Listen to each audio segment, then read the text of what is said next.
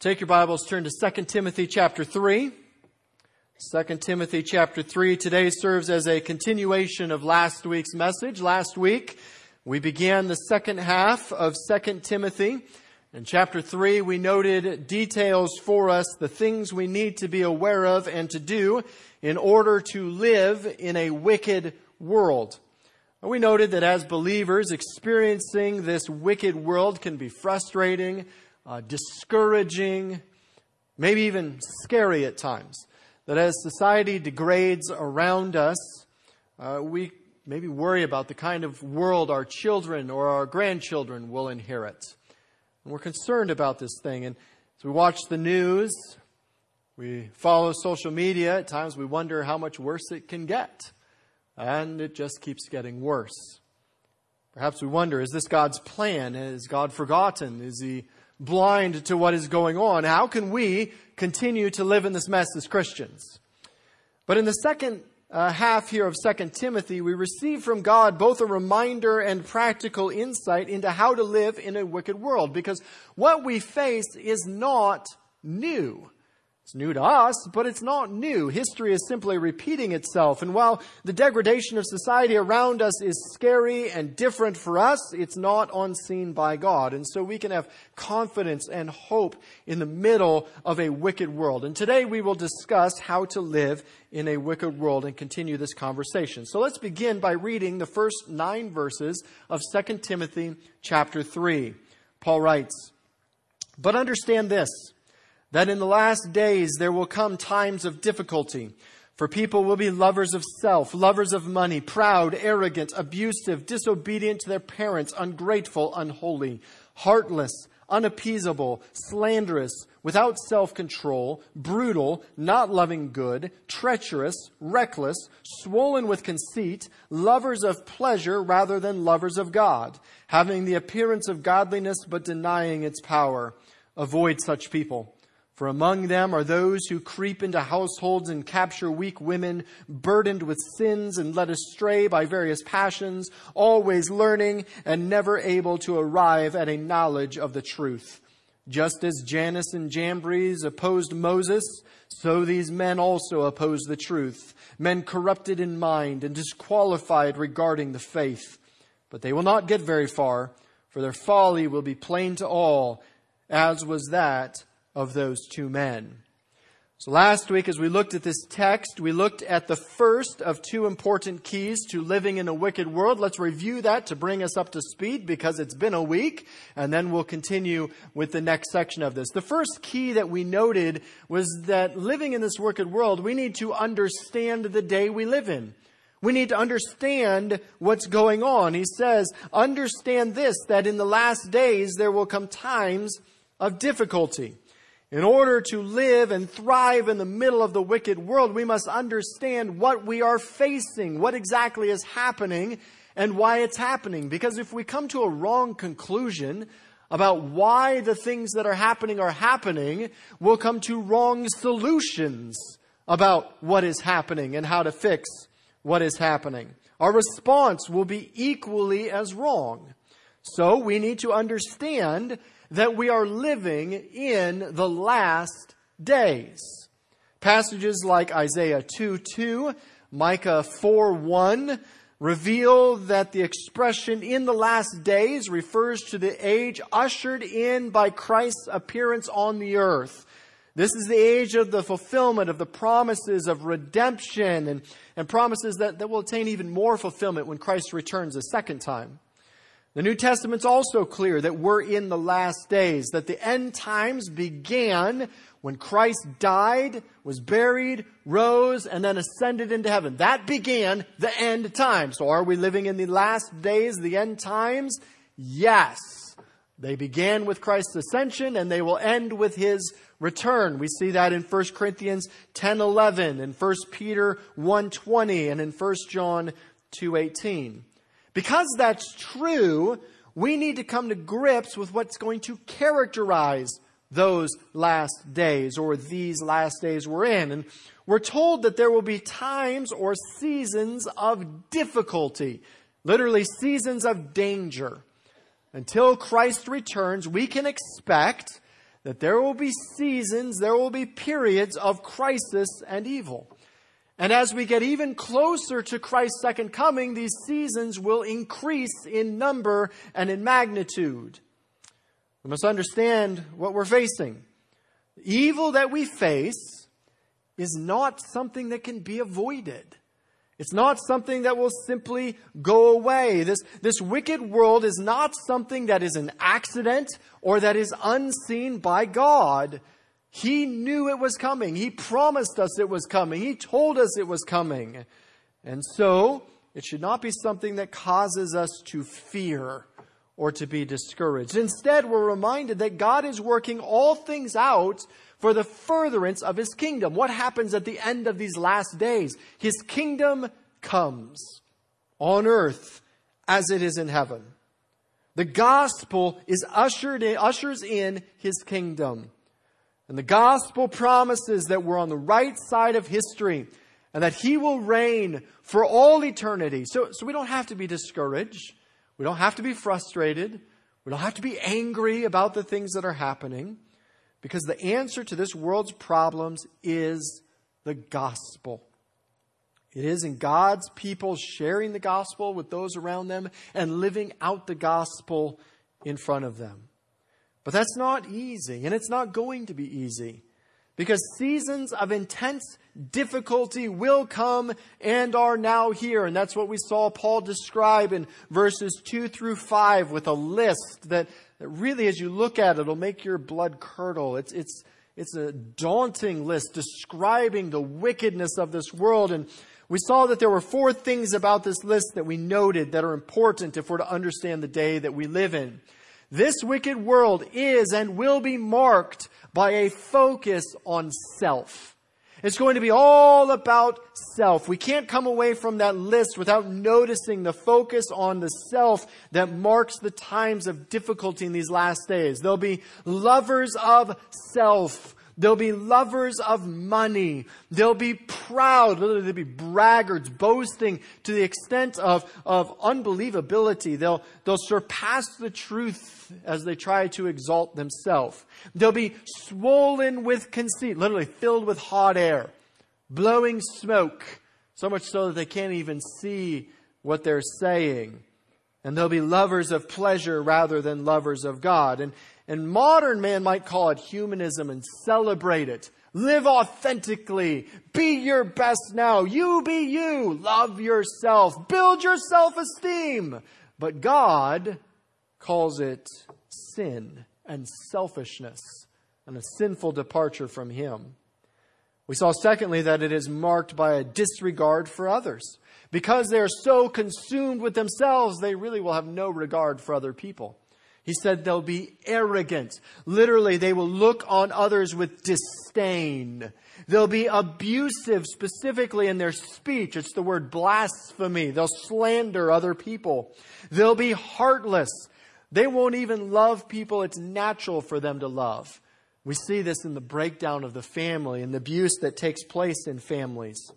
They'll be unappeasable. There is no middle ground with them. No truce. You are with me 100% or you are my complete enemy.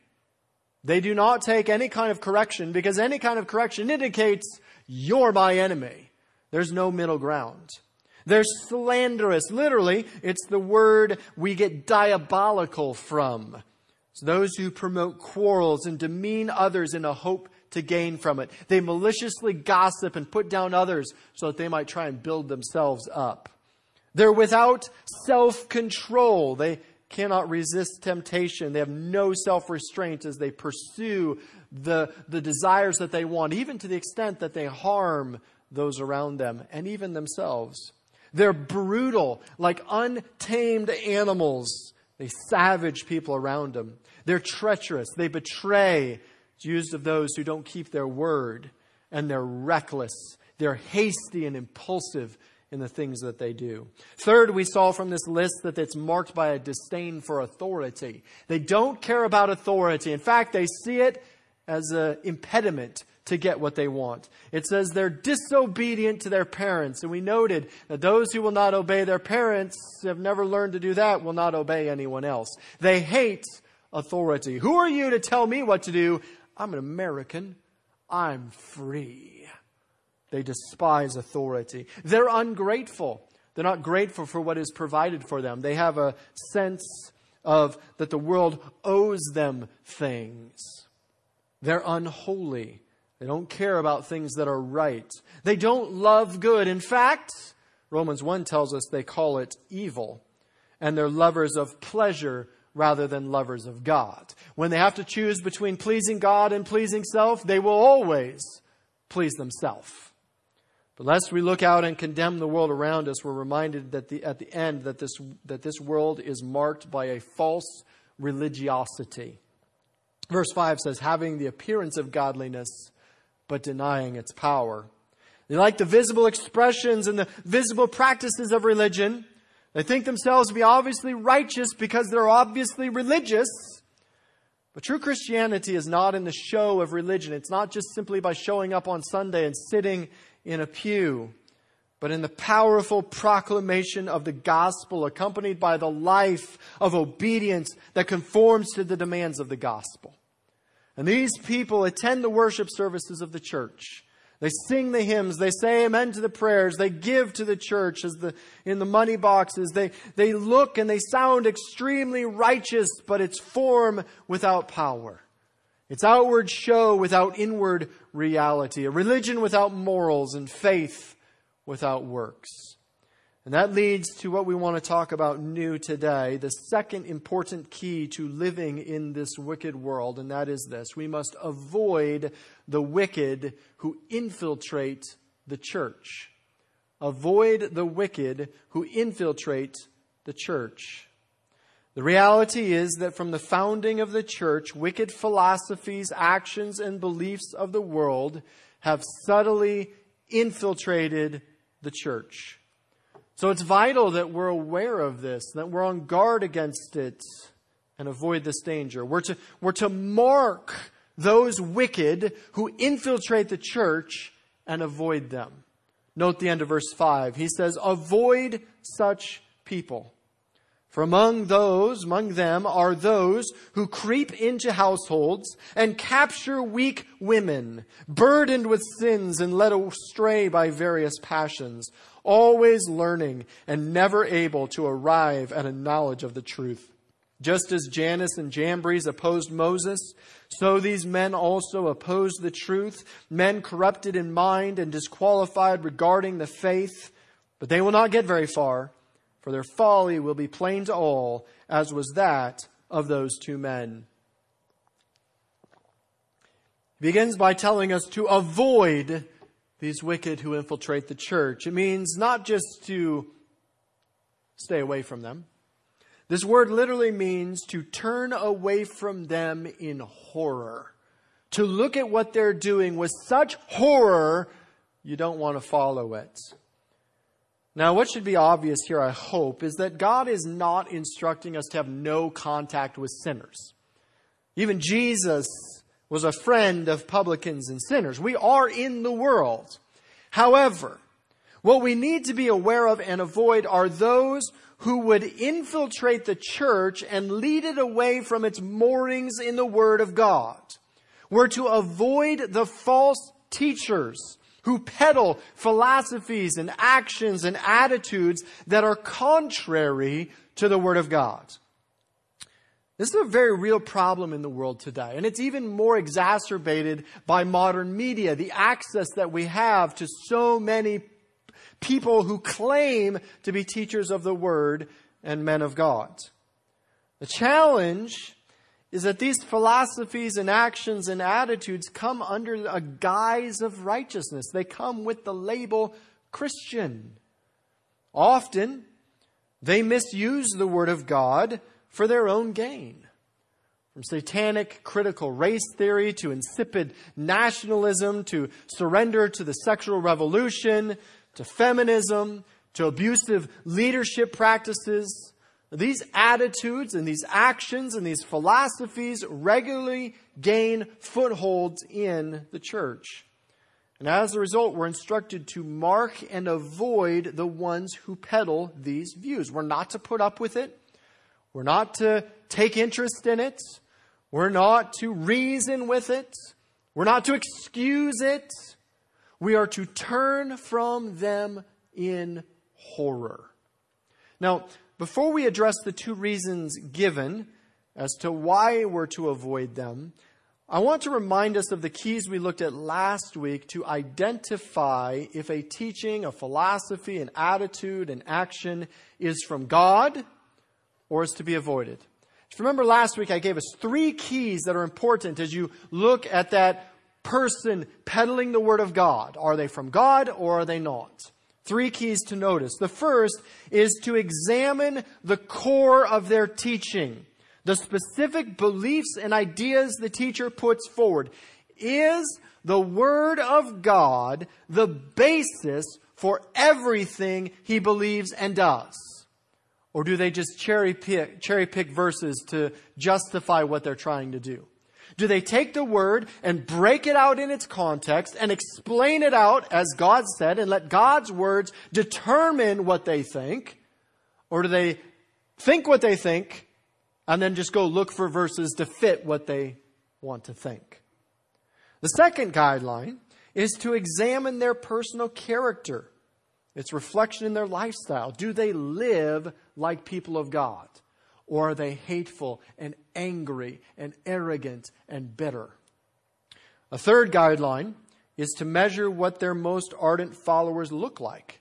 If their followers, the people that have been under them a long time, are weak and confused and unconcerned about doctrine and the word, or in their living doesn't reflect biblical guidelines, then you can be sure that that is not a person following the word of God, that they are not men of God. For the people will soon become like the leadership.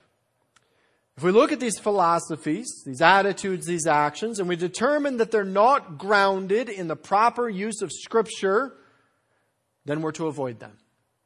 But God does not just give us the command, hey, avoid them. He also tells us why. And He gives us two really good reasons why it's not just a bad thing to follow these people, it is dangerous to your soul. The two reasons are these. The first reason is this avoid them because of their depraved actions. Avoid them because of their depraved actions. He says in verse 6 Among them are those who creep into households and capture weak women, burdened with sins and led astray by various passions always learning and never able to arrive at the knowledge of the truth. Just as Jannes and Jambres opposed Moses, so these men also oppose the truth, men corrupted in mind and disqualified regarding the faith. He tells us they creep in. They worm their way into the church. It pictures the insidious methods that they use to gain a platform. And when they do this, they capture weak women. Literally, they take captive at spear point. They make them prisoners of war. These weak women. Now, don't get caught up in that term weak women. I know our culture today might get caught up in that. Don't get caught up in that. Paul does not use the term weak women to demean women but to describe the specific situation in the church in Ephesus involving particular women. He's not intending to describe women in general. See, evidently, the false teachers sought out these women who were spiritually weak and then exerted such a powerful influence on them that the women actually lost their own freedom of thoughts. Perhaps they reasoned that once they had the women on their side, the men would follow. I mean, that's indeed the method used by Satan at the fall of man in Genesis 3. However, the emphasis in this passage is not on the gender of those who were deceived and preyed on by the false teachers, but rather on their character. It says they had bad character traits that can be found as readily in men as in women. Their weakness was double. First, they were morally weak. And second, they were intellectually weak. They were morally weak because they were burdened with sins and led astray by various passions. These sins had piled up over and over to where they were overwhelmed by their sin. These weak people are overwhelmed by past sin, and as a result, they're continually being led in the present by a multitude of sinful desires. They haven't found peace and they haven't found forgiveness in the cross. They've not come to God in repentance, confessing their sin and finding grace and forgiveness. And as a result, they're led astray. They're trying to find something to explain their sinfulness because it surely can't be their sinfulness. They can't be the problem. And so they're led astray. They're driven astray. And what these passions are that lead them astray are not stated. Perhaps the same passions that lead us astray today. Desire to find an easy way around our guilty conscience. I can't be guilty because I'm guilty. It's got to be somebody else's fault. Or maybe it's a desire to gain recognition, to just be part of that group, or to be considered well informed, or to have attention given to us by those we deem important. In any case, not dealing with our sin properly always leads to more sin. Failure to repent of sin and acknowledge our need of grace always leads us away from God, not to God. Second, they were intellectually weak, unstable, and gullible. It says they were learning, always learning, but never able to come to a knowledge of the truth. They're always being taught. That word learning is learning through instruction, always getting information, but never coming to a recognition, never actually seeing the truth. See, the terrible consequence of the false teaching that infiltrates the church is that those most burdened by their sin never really learn the truth that can make them free. They keep seeking after the truth, but because they're looking in the wrong place, they never find it. And the result is a person who is angry because they just can't figure out why it's not working, why others aren't agreeing with them well, life is so hard. They keep learning, but they never figure it out because they can't see the truth. The truth of the gospel that we're depraved sinners in need of God, and that through His word and obedience to His word, we find grace, we find strength, and we thrive. They're bitter people because they can't admit their sin, and so it takes root in their soul. And so they can be characterized as people who are just plain unhappy. Paul then compares these false teachers that are taking these people captive with their false teaching to two Egyptian magicians who opposed Moses. Verse 8 Just as Jannes and Jambres opposed Moses, so these men also opposed the truth, men corrupted in mind and disqualified regarding the faith. Now, who are Jannes and Jambres? You do a study in the Word of God and you don't find their name anywhere else. What are they talking about? Well, Jewish tradition stated that these were the names of the two ringleaders among the magicians in Exodus 7 through 9 who replicated the plagues and signs from God that Moses was doing in order to free the people of Israel. The magicians are not named in the Old Testament. Jewish tradition developed the names Jannes and Jambres. They're mentioned in several Jewish writings and literature and by several secular writers. We don't know their real names. Whatever their real names may have been, they became known to the Jews as Jannes and Jambres, most likely because of the symbolism of those names. In Aramaic, Jannes means he who seduces, and Jambres means he who makes rebellious. And so they became symbolic of those who oppose the truth. These two men came to represent Moses' arch nemesis, who would always counter the displays of divine power with various tricks of their own. Over time, they also began to be associated with other biblical narratives, like Balaam, or like the uh, Israelites trailing the Israelites through the wilderness and provoking them to their sin, instigating the golden calf rebellion and as a result, they acquired symbolic status as opponents of the truth. That's the sense that Paul is using here. These men who were creeping into the church, worming their way into Christianity and peddling their false religion were like these rebellious men against the truth of God and his delegated authority. In other words, when we follow these false philosophies, we walk step in step of the satanic magicians in Egypt who sought to keep the people of God enslaved. These false teachers are satanic in their actions. That's why it's so dangerous to follow them. It's why we have to be discerning with who we listen to. And these false teachers are described in two ways. First, they are men of depraved minds, literally malfunctioning minds, unable to discern between error and truth. The truth can't even reach them and impact them because their conscience, their minds had ceased to function. Further, in Romans 1, as a backdrop, it means that these false teachers are actually under the judgment of God. It says that this depraved mind is a judgment from God. Second, Paul categorizes these people as those whose faith has been tested and found unfit. They've disqualified themselves from ministry. So, they're to be rejected out of hand. Their depraved actions reveal that they should be turned from in horror. In horror. We don't try and weed out the good things they say from the bad things they say. We reject them out of hand because of the danger that they oppose. And so, those false teachers that tell you, take your Bible out and say this little ditty, okay, put it back down and never look at it again, smiling the whole time, telling you about how you can have your best life now, are to be rejected. Be careful about what you watch. Be careful about who you listen to because their actions will lead you into sin. But secondly, we're to avoid them because their folly will be apparent. We're to avoid them because of their actions, their, de- their depraved actions, but also because their folly will be apparent. Verse 9.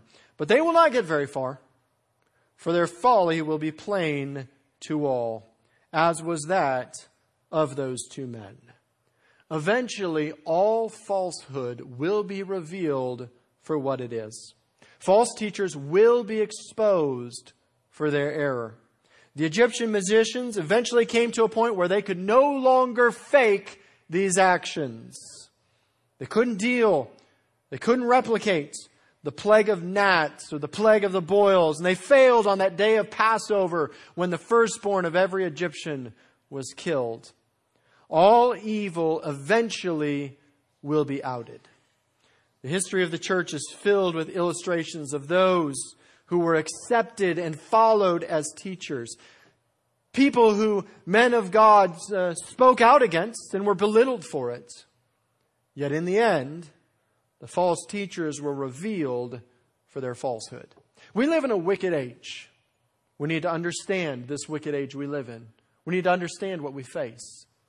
We also need to understand that this wickedness is not just outside. It creeps into the church, it creeps into Christianity. And we need to be on guard against that. Next week, we'll see that another step to being on guard or able to live in our wicked world is to hold fast to the truth and the sufficiency of the Word of God. But what are we supposed to do with all we've discussed the last two weeks? As we live in a wicked world, what should we do with all of this? Let me give you a handful of so whats as we conclude. First, it's vital that we understand the day we live in for what it is. It is the last days. This means that the church is in spiritual warfare. Dangerous times will come. This evil is not going to abate, it's just going to get worse. Be aware of that. Be prepared for that. Second, we must understand that the answer to the evil of the world is the gospel. The answer cannot be found in political reform. For at its heart, it's not a political problem. The answer cannot be found in social reform. For at its heart, it's not a social problem. The answer is only the gospel. Only the gospel can remake creation. Only the gospel can resurrect dead hearts. Only the truth that Jesus died for sin and invites us to become a part of his kingdom through the repentance of sin and faith in him can make true change happen. Because at its heart, it's a heart problem. So we need to understand the answer to the evil. It's not in seeing different legislation pass, although we want good legislation. It's not in seeing different politicians in office, although we want good politicians in office. It's not in seeing great social welfare reform actions, although we want to see the poor and the weak helped. The answer is the gospel. Third, we must be discerning, testing every message that claims to be Christian against God's word. God's Word, this book, is always the only and final authority. We don't look to this book to affirm what we think. We let this book determine what we think. That's an important difference. Many false teachers are at work today. Some are obvious, some are more subtle. We must run everything through the proper interpretation of God's Word. It must be the final authority. Finally, we must be pure and holy vessels of honor for the Lord to use. We are in a wicked world, and so we must live out our faith in the midst of a lost and dying world we must live according to the Word of God. We must grow in our walk with Him. We must live for the kingdom of God, not this world. We must live out the Word. Next week, we'll look at the next section of chapter 3 that informs us just exactly how we can do that. Let's pray.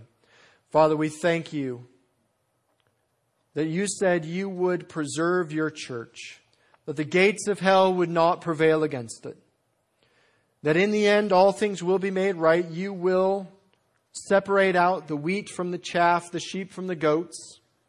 But Lord, until that day, help us to be discerning in our walk with you, to value your word above all things, and to be like the Bereans that search the word diligently to see whether what is said is true. We thank you that you have not left us without hope. We thank you that you have not left us without instruction. Help us to be people of God who value the gospel and will impact this world for the kingdom of God. We love you. In Jesus' name, amen.